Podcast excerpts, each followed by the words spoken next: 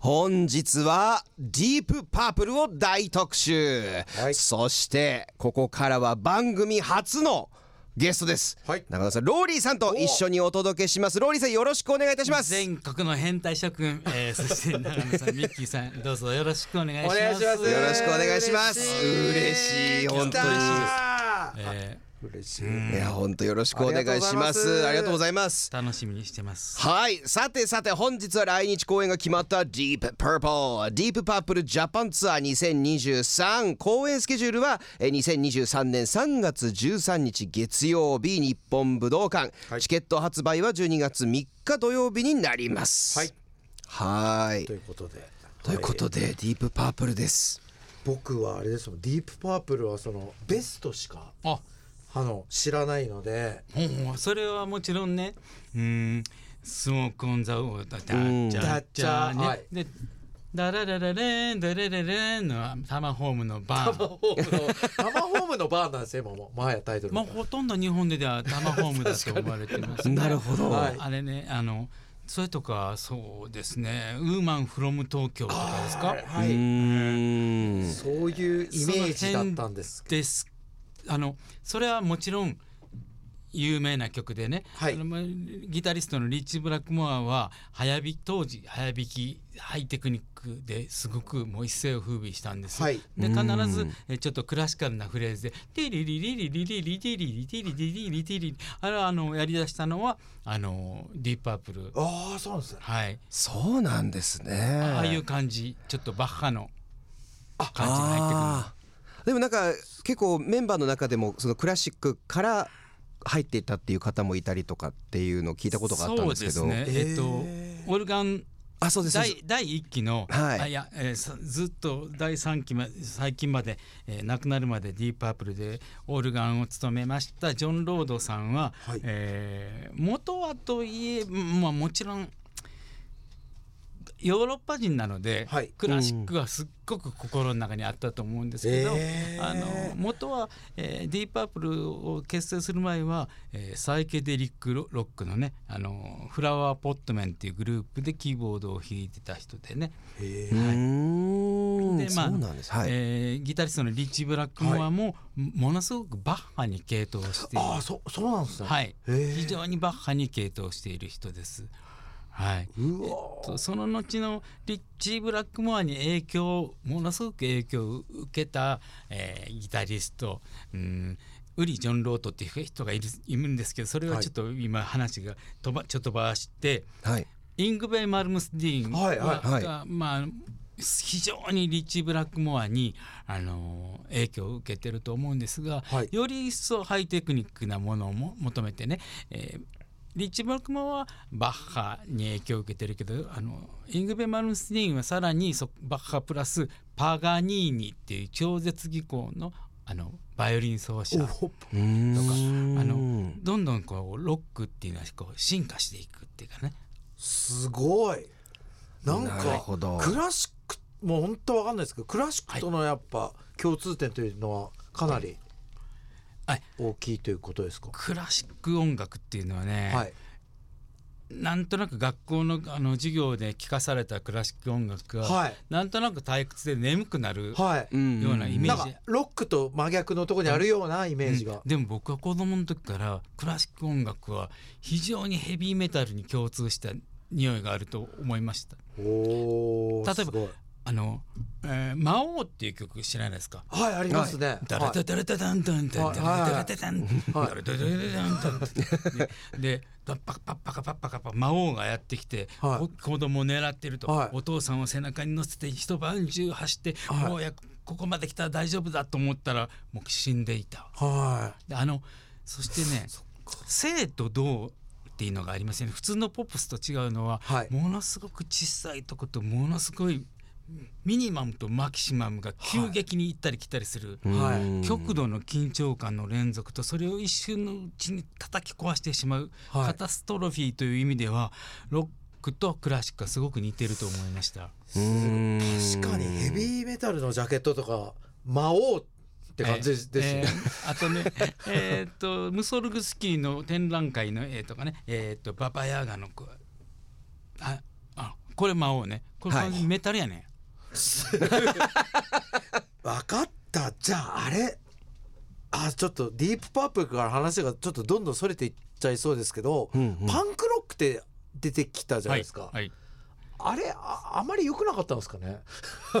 あれが出てきたことで。あこれは面白い話でね。はい。パンクロックっていうのは、はい。ディープパープルとかレッド・ツェッペリン、はい。えーユーライ・ヒープに対しての、まあ、これオールドウェーブと、うんえっと、60年代後半から70年代初期のハードロックグループの特徴は、はい。長尺のギターソロそしてドラムソロとかがあって、はいはい。すごく大行なもんだったんですけど、はい。それに対してパンクロックっていうのはすっごいコンパクトで、うん。ストレートで短い、はい。うん。うん、でもね実はパンクロックの原点はグラムロックなんですよね。えっと、デイビッド・ボーイ T レックスなんかの、はい。えっと、クラッシュ有名な、はい。はい。クラッシュのギタリストミック・ジョーンズはグラムロックバンドモット・ザ・フープルの追っかけだったんだ。そうなんですか。ではじこんな僕メイクしてますけどそのグラムロックのファンだった人が、はい。あのオールドウェーブに対してもっとコンパクトなロックをはい。でまあアメリカのパンクロックバンドニューヨークドールズをはい。プロデュースしたマルコム・マクダウェルじゃなくてマクラーレン。マクラーレンがえっとイギリスであのビビアン・ウエストウッドの衣装を着せて作ったのが、あのセックス・ピストルズというロックバンドであれは衝撃的なデビューでした。でもそれは今今までのものに対するアンチテーゼっていうか大行で長尺なものに対してコンパクトなものって、だからだその時その次にはそのパンクロックよりももっと変わったもの？テクノ。でその次にパンクロックをベースにしたあのニルヴァーナみたいなね、はい。あのグランジとか。常にその前のものをこうと違うものをね求めてるんじゃないでしょうか。それで。すごい。じゃあちょっとディープパップから外れちゃいましたけど。ねあの全てが脈々とつながってるってことですよね、そう。あーですけどディープパープルはすっごくはい。テンポが速くて、はい。ハハードなロックなんですけど、はい。実は言うと、うん、ここれは後で言おうか、えーまずハッシュを聞かないといけないね。そうですね。じゃあまず一曲聞いてみましょう。すいません。いやありがとうございます。もう早すごい。速これ深いですよ。いやめちゃくちゃふ深いですよこれ。はい。うわめちゃくちゃかっこいい。実はねこの頃のディープパープルこれ第一期と言いましてね、んうんうん。メンバーは、えーボーカルのロッド・エヴァンスベースのニック・シンパーズギターリッチー・ブラックモアドラムイアン・ペイスジョン・ロードの5人組。この当時はサイケデリックロックだとかアートロックと呼ばれてましたね。そうなんですよね。僕あの個人的にもハッシュとかもすごいよく聞いてた記憶があるんですけどなんかこうどっちかっていうとハードロックだったんだぐらいのこの辺とか聞くとちょっとサイケっぽいなみたいな印象が。そうですね。この頃はまだ本当60年代のこの後にリッチー・ブラックモアとかディープパープルが発明するのはもっとこう突撃ラグビー部みたいな。突撃ラグビー。わかりやすいわかりやいすい例えですね。突撃ラグビーこれまだこう女の子がこう全然はいミニスカートの女の子踊りそうですけど、はい歌ってることはあの麻薬のことを歌ってるのかな。そうですね。多分このハッシュ自体のスペルはこう静かに静かにね彼女が聞こえるかもし聞こえてるかもとかっていうふうには言ってるんですけど言い方確かに今聞くとちょっと伸ばしてハッシュにハッシュに聞こえるように。間違いなくそうだと思います。めちゃくちゃこのサイケっぽいあだからでも僕そうかもしれないですね。はい。その後90年代にクーラーシェイカーがこのはい。曲をカバーして、はい。またすっごいクーラーシェイカーってねもうインドで大流行してたからね。すごい。クーラーシェイカーで知りましたもんハッシュって、ねはい。同じ曲ですよね。同じ曲ですよね。はい。かっこいいディープパープルのハッシュ。びっくりする。このギタリストのリッチ・ブラックモアは一般的に「テリリリリリリリテリリリリリリ」とかはい「ドドドントゥリテトゥトゥリテテテテテリテリ」僕が中学生の時にアマチュアバンド10バンドぐらい集めたコンサート見に行くと10バンドいたら8バンドぐらいがやってるんです同じ曲を。なるほど、はい。なるほど。ははい。いはい、しかもギターソロになるとみんな手元をこうやって見て レコードに入ってるフレーズをコピーして一生懸命弾くけどはい。それは弾けないんですよ。うん。でその時僕はムムーっと 中学の時に思って弾はい。けないんだったらいやこのフレーズもリッチーはじ自分で考えたフレーズだけどあはい。同じフレーズを弾く必要ない。ううん。んあの一音だけでもいいからかっこよくはい。アクションをつけて弾いたらはい。いいんじゃないか。すごい。あー素敵です。コピーしなくていいいいうん。あでもそれみんなね真似しようとしてた。当時はもどディープパープルを聴いてディープパープルをやろうとしてた。でそれはそれはあの高校生っぽいなと思って。うん。僕中学生ぐらいの時。すごい。高校生っぽいな。天才中学生。ね、いやでも私もなんですけどあの僕アメリカに15まではい。カリフォルニアにいたんですけど、アメリカで15までいた時は、えー何がかっこいい演奏の何がかっこいいって言ったらゴミだめの中にもう、えー4弦5弦6弦しかないギターが出てきた時に、誰がそれで一番かっこよくこう演奏ができるかとか歌えるかとかが一番だったんですよ。で日本に来るとなんかど、まあ、別にそれ何が違うとかどっちがいい悪いとかっていうよりは、スタイルとしてどっちかがさっきおっしゃってたようなこの音を完璧にコピーができる。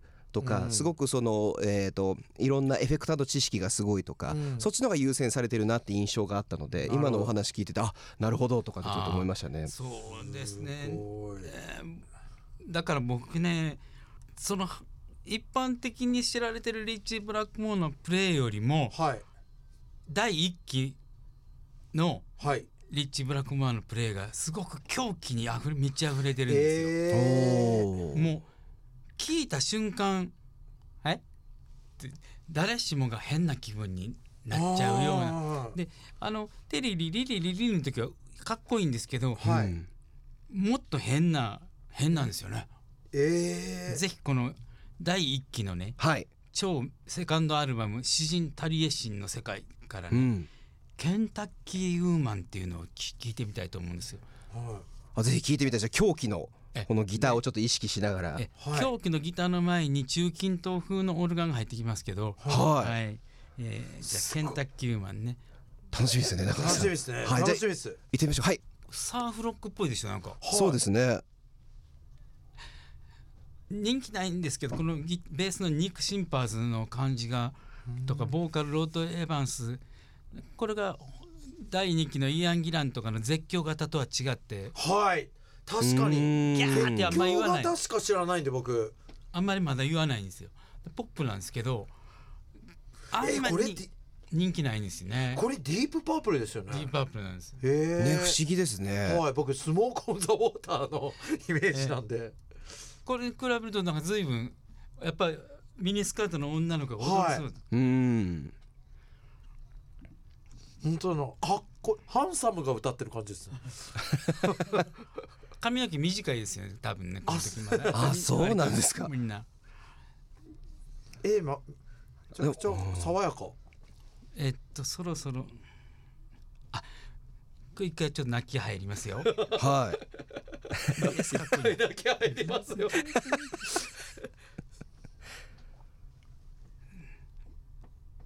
ボインボイン言ってます、えー、これ絶対わかんない。ディープパープルって言われても。そうですね。はい。おお来た。びっくりした。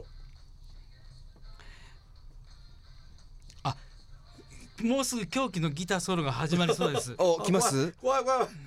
はいお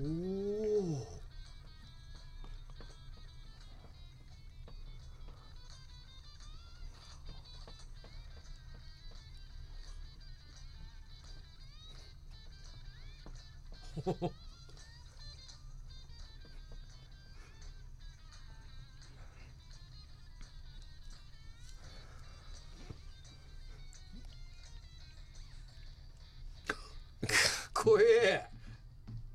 おおびっくりした今またまオルオルガンもね。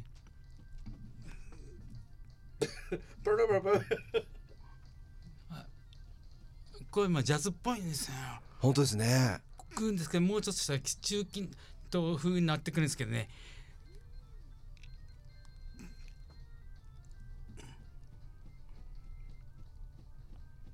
クラシックっぽいねやっぱりね。そうですねやっぱそうですね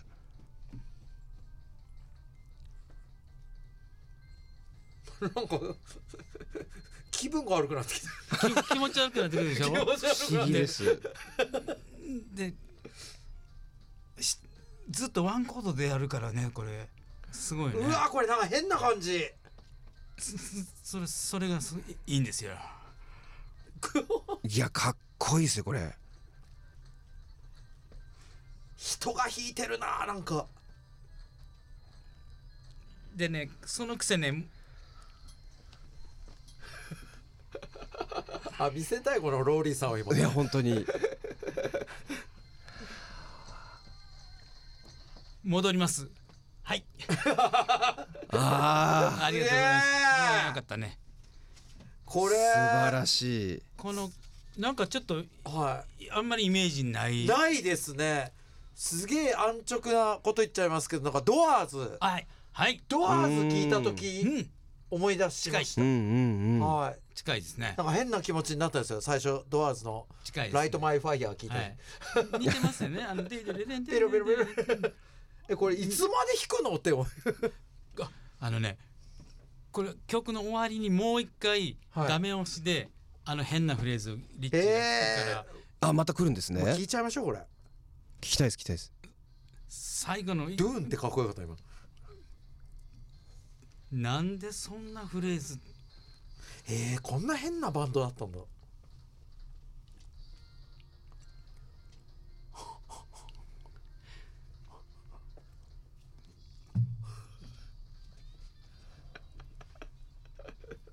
気持ちいいな。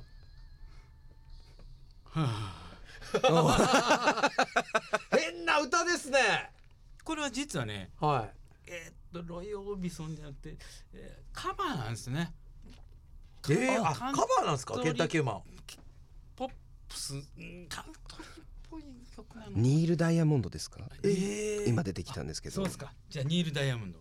えー、さすがすぐ出てくるんですね。ここれこれってディープパープルってなんかどどんな感じだったんですか？当時時代的にあこういうバンド？これは今そのニール・ダイヤモあンド、ね、ニール・ダイヤモンドなんですけど、うん。このさっき聞いたケンタッキーウーマンっていうのは時代的にみんなそういうことやってたのかやっぱ浮いてたんですか？ディープパープルって。当時。いやロックバンドはみんなそう みんなやってたと思います。うんはいはいこの時代は。はい。えそうサイケデリックロックっていうかねアート。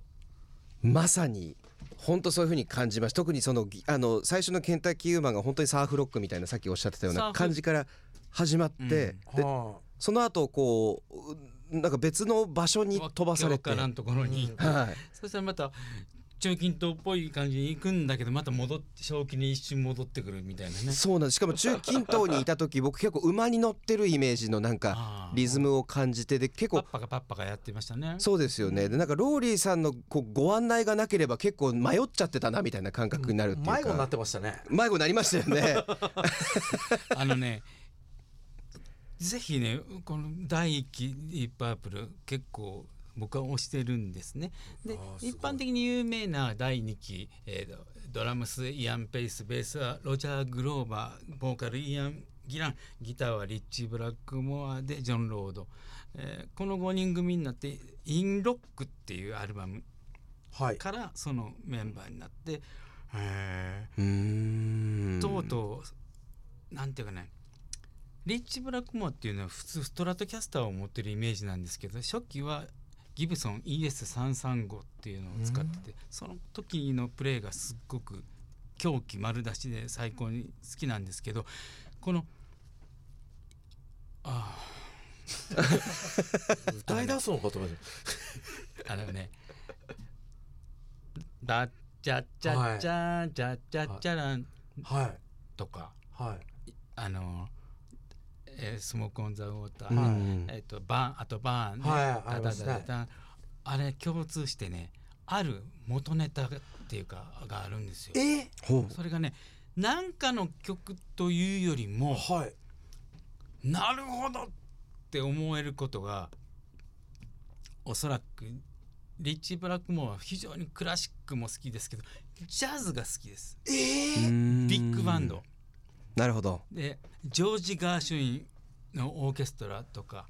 ででね大体ドラムのイアン・ペースもジャズドラマーですわ。でねびっくりしますけどね。は「チャチャチャ」はあれをこちょっと音あれをこうこういうふうに「チャあチャチャチャチャチャチャラーン」って思うじゃない？い思ってました。ダラララランダダララランダあれを想像してみ見てください。ビッグバンドがバババババンバババババンバンはいドゥダダダダンダダダダダンドラダンダラダツスイングジャズ。はいはいでパッパッパンパッパッパランパッパッパンパッパンそれを好きなリッチ・ブラックモアはこのうんとこんなあのポッキーみたいなやつの丸いやつ塩っぽいやつ食べながら本当ですか？それ。ああのポッキーみたいな。パポ丸いな何でしたっけ？違うえっと塩味のクラッカーみたいなやつ、ええ。あ本当なんですかええ。ままあ食べながら？それ食べながらパあのジョージ・ガーシンオーケストラのがパンパンひょっとしたらジョージ・ガーシンじゃなかったかもしれないエリック・サティでもないけどパッタンタンタンタンタラン。全く同じフレーズええびっくりした。あ今あのディープパープル元ネタって調べてもらえばすぐ出てきます。あ出てくるんですね。僕なんかいやいやいや。いやすごい硬派な「チャッチャッチャ」みたいな、うんうんそうん。さっきおっしゃってたそのラグビー部。突撃ラグビー部。突撃ラグビー部的なテンションで、家でなんか「俺あ!」とか言って作ったんかと思ってたらスイングジャズの。スイングなんですよ。えええこれ？あこれは同じのありますよ。ばでねえっ、と「ラブソディブルー」あのガーシュウィンですね。ガーシュイン、はい。ガーシュインからのジャズからの影響。すごい。何にも知らなかった。でねさっき僕がねえディープパープルを聴いてディープパープルをやろうとしてるんだなって思ったのははい。ディープパープルを聴いてディープパープルのことをやるとディープパープルの方がうまい。あああ 確かに。だけど違う音楽からその「タタンタンタタラタラ。ンーであファンファシネーティングリズムですか？それ。ファシネーティングリズムジョージ・ガーシュウィンのファシネーティングリズム、うん。えー、それ聞くと分かると思います。どういう何を感じたか。うーん。つまりそれはねロックっていうものは本来ならばロックじゃないものをその人の感性でロック化したものががロックってはいはいはいだはい。からうん。あのニルバーナが出てきた時はそういう意味で言うと、はい。その一個手前にあったものに対するアンチテーゼだ。はい。あ今出します。あのガガーシュウィンのジョージ・ガーシュウィンのあジョジョージですよね。ジョージ・ガーシュウィンのこれ好きですけどこれはリング・ザット・ネックです、えーとですねこういう曲です。ファシン本当に本当にもうあのガーシュウィンなのでクラシックジャズのまあクラシックというかですよね。それこそラプソディー・エン・ブルーとかだったら。こアブソディー・イン・ブルーはもちろん。ちらです。なるほど。でもあの確かにハッシュね。さっきのハッシュのイントロ部分というかあと A メロあたりとかってちょっとスイング感じるなみたいなファンクなのかなって思ったんですよ。そうなんですよ。あの第一期はまだやっぱ60年代っぽい音楽はい。を引きずってたんですけどそのインロックあたりから大発明なんですよね。その突撃ラグビー部。突撃ラグビー部。それ今までなかったんですよ。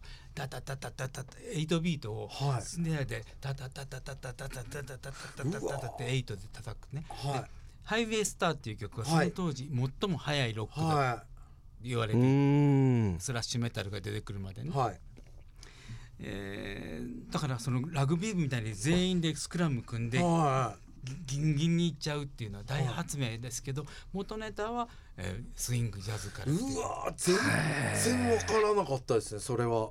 なんか結そう局なんですね結局なんですね元があるんですね音楽ってい。やありますよ。でそれってちょっと話は変わってくるかもしれないですけどそれはそこをスイングジャズをチョイスするセンスってことですかね。そうですね。てことだと思いますよ。あそれこそ突撃ラグビー部だけど、音楽室から突撃して出てったみたいな。いやそれは まさに。まさにそうですよね。ものすごい大発明だと思います。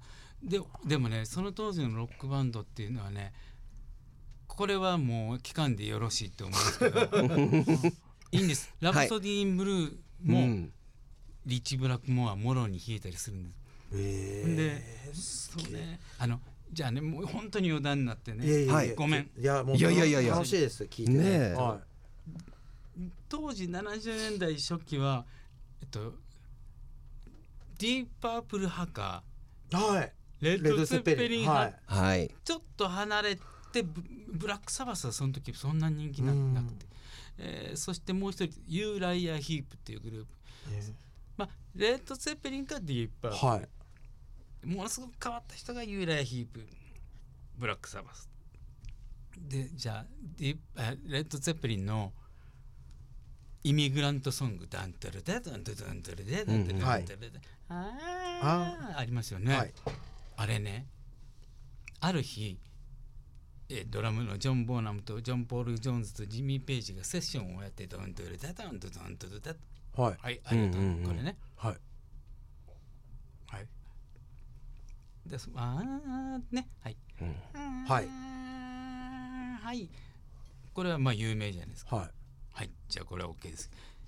バリハイっていうねミュージカミュージミュージカルの曲があるんですけどうん「南太平洋」っていう映画のはそのバ映画を見見てそこの「ダンタラダダンタ」ってやってるところにやってきたロバート・プラントに「おおいちょっとなんか歌ってみろ」ドンタラダダンタえそしたらバリハイ。バリハイ」って歌ったのが危険だと僕は絶対思う。いえー、すげえ。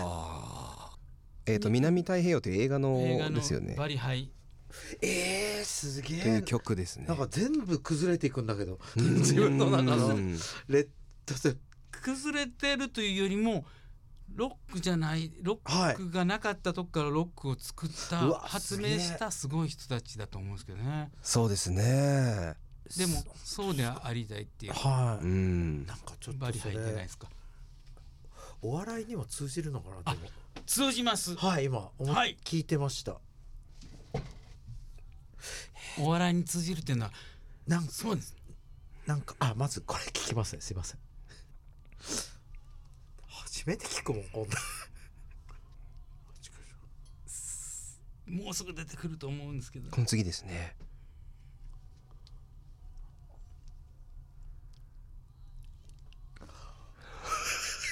本当だ！そうですよ。ねうおおお本当だ絶対歌わせたんだこれ。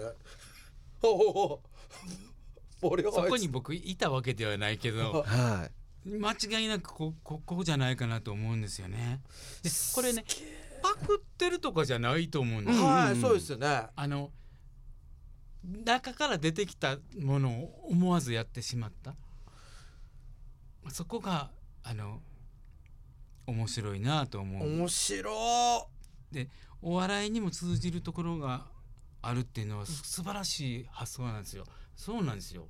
僕あのお笑いやっててそのお笑いの他の人のネタとかもうやりだしかあんまり見なくなったというか、はい。そのえそれこそ音楽であったり映画とかうん。なんかそういうものの中からこうキャッチしたのがこう出るっていうのではバリハイと 一緒で一緒でしたけど。一番もうひもう一言で言うと はい他の人と違うことをやることが大切なんだ。いうん。本当思いました、それがひょっとしたらね、はい。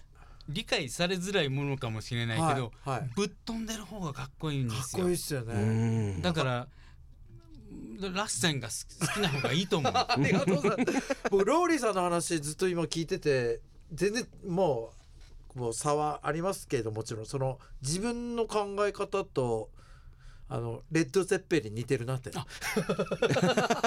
いやなんか、はい。その別からうん。行くっていうのは本当にネタ作りではやってます、うん。お笑いをやってお笑いのそのパターンからはやってないです、それがたそこが大切なことなんですよ。はい。もう反則って言われようが。うん、あの、うん、ロックじゃないロッロもちろんロックも聞く。はいもちろん。聞きますけどもちろん、うんはい。ロックを聞いてロックをややるだけじゃなくて別のものも聞いてそこにもうもうあのクイーンなんかねすごいです。フレディ・マーキュリーはもうあのフランスの有名なエディット・ピアフからの影響すごいですね。ああもう伝説のチャンピオンにそのままなりそうなやつありますね。えええそれを聞くって言って。どれですか？ちなみにエディット・ピアフの「パリ空の面白いこれ。ディープパープルを超えていきますねいろいろ。ねもいやもう行きましょう。うあのねこういうこと言うとね「あもうええからわからんわ」って言われる時は、えま本当ですか？うん、この感覚がわわディープパープルはディープパープルやん。と違うかなあああそうじゃないですよそういう場合ね。もうだからあれですよ今このコーナーもそのマインドで言ってますから。よ何度も何百回も繰り返されてきたディープパープル特集史上、うん。一番飛躍がありますんでこれ今。いやそうですよ。一番ロックしてますんで今。いや本当に本当に。ディープパープルよりいろんなスニークジャズ聴いてるっていう。あでもまあ、えっと、僕はハードなロックが好きなんですけど、ねはい。えっとうんうん。ハードなロックをやり始めた人はね元はこう60年代の音楽とかだったんですけど、うんよりハイエナジーなものアンプのボリュームを上げてよりこうハイになれるもん。要するにハードロックをやろうとしていたのではなくハードになってしまったみたいな。なるほどなるほどなるほどなるほど。ハードロックをやりますじゃなくてロックがハードになってた。勝手にあこれねこれ知ってます？パリ・ソラのあはい私聞いたことはいあります。これねびっくりする瞬間あるよ。ありましたっけこれ？え初めて聞きますけど。これまでももうす僕はもうちょっとでもね心をねオープンにしないとこれがうん。ちょっと分かりづらい人がいる、このああまだね。ちち。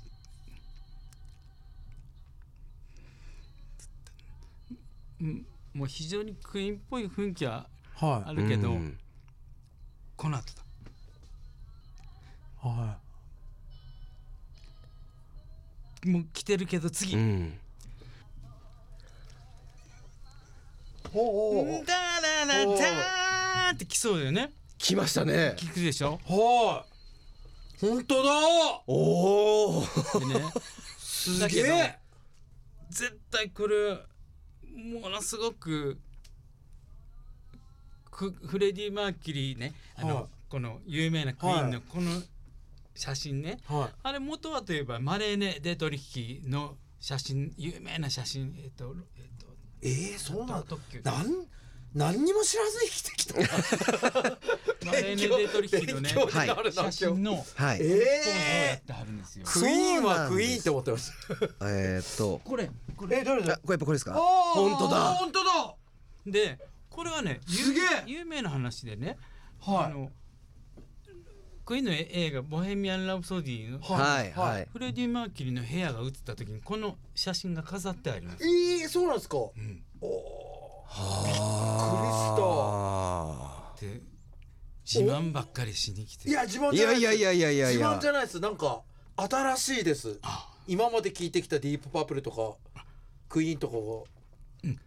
それはのそこが素晴らしいのはち何にもないとこからこうクイーンあの全く何にもないとこから出てきたわけじゃなくてやっぱり何かを聞いてたと思うけどうん。自分のフィルターを通した時に自分の音楽になったっていうのは素晴らしいすことごいだと思うんです。一と回っても素敵ですね一回インプットしてアウトプットするときにもなんか自分の味とかそうですね。風味がついてますもんね。そこが大切なことなんですね。もう先ほどローリーさんおっしゃってたようにハードにするとかそっちにやるんじゃなくてもうなっちゃってるってことですよね。もう。ハードになっちゃったんですそ咀嚼して出した時点で匂いついちゃってるっていう。うん。そう無理がないしね。ででもその後はハードロックを聞いてハードロックをやってるし、人が出てくるともうそうじゃなくて違うのが欲しくなってきて、ね。出てきたのがパンクロックとかですよ。うわーすげえ。何か変える瞬間はそういうことですよね。ね、でも全部こうつながっててこう何かを引き継いで新しいものになっていく。だからローリー中学生はあの高校生バンドを見て退屈だったんでしょうね、なるほど。うんそんな手のここ見て下手なギター弾くぐらいやったら一音でもいいから「ケン」でいいやんいいじゃないか、はいその代わりちゃんと顔をこれ見せたいねシャウトしてる顔はい。ディーシャウトしないとね。あそっか。だだったらディープパープル本物聞くわってことですもんね。うわあうん面白い。あのだからね子供の時からちょっとそうもう気がついてしまってたの。うんなるほど。そのことに。僕だからスカンチの音楽もそんな全部詳しいとかわけじゃないですけど衝撃でしたもん最初。うん。その皆さんと同じような知り方をしたんですけど、はい。えダウンタウンのごっつはいい感じのもうもう僕買いまましたから、ああありがとう僕おございます。笑いダウンタウンも好きでしたしありがたいことに、ね、もう買いましたし僕のもうすごい個人的な話だけど友達が大ファンでそれでいつもその友達の家からスカンチの音楽流れててそれで関西の番組のあのそれもダウンタウンさんのやつでしたっけ？恋するマリールーとか。ああれが大好きで私。あもうなんていうの？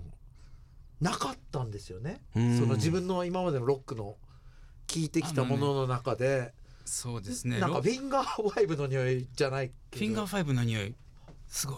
あいいんですか、僕フィンガーファイブのファンクラブに入ってうます。わうわええこれね研究しあれですよ。前、はい。下調べないですかね？そうですよ。やっぱり。あのね。僕フィンガーファイブとかのあのワクワク感がはい。スカンチ聞いてあったんですよ、ああうれし嬉しいね。学園天国みたいなははい。うんうん。フィンガーファイブ子供の時聞いてい、は小学校3年生の時にねフィンガーファイブがデビューしてテレビであの個人授業で「でんででんででんででんででんででんででんでんでん憧れの」ってはかっちょいいけど悔しい、なんでだななずっと上かいなんでかというとらはいおん自分と同い年ぐらいの子供がうんテレビに出てこんなかっこいいのをやってるなんて悔しいんだと思ってはアルバムを買い買いましたいええデビューアルバム、はい。そしたらね「タラッタラドゥレレレンデンドゥレンデンハレルヤデイ」とかね「ダンダンダンツタンタンタンダダダダンダンダンツタダダンダンダダンダンダンダンドゥレデレデダラダラダダンダララかっちょいいと思って全部かっこいいなでダーンダダンダンダンダンダダンダダンダンダダンダンダンうわーと思ってフィンガー5かっこいいなと思ってフィンガー5をよくよく調べてみるとそれはジャクソン5のカバーだったのだんんんんそれを日本語でやっててあとパートリッジファミリー、えー、オズモンズ、3、ドッグナイトで僕はその辺から、フィンガー5から洋楽に？入っやっぱりそうでフィンガー5は歌謡曲なんでロックバンドはロックとは違うと思われて。たはい。だけど僕はフィンガー5がもう好きで好きでしょうがないけどフィンガー5をハイエナジーになったのがスカンチです。わあディープパープルとのあれと一緒だ。ロックからというか、フィンガーファイブというか歌謡曲っていうものか歌ら歌謡曲をロックをぐっと持ち上げてハードにしたやつがあの恋のマジックポーションですよね。もうあ。もうめちゃくちゃわかります。なんかはい独特のワクワク感があるんですよ、でもそれははあの普通のロックはあの第一人称が俺。俺とお前だったりとか、で僕は子供あのフィンガー5から来てるから僕だったりモテない男の子がちょっと失恋したりするはい切ないやつとかをロロックにしてそうするとこんなのはねロックじゃない。スカンなんでなぜかというとしかもスカンチとかいうふざけた名前をつけて スメル・オブ・チーズみたいな。いいように言ったな。SOC SOC ですね、えースメルオブチーズですね。スメルオブチーズって？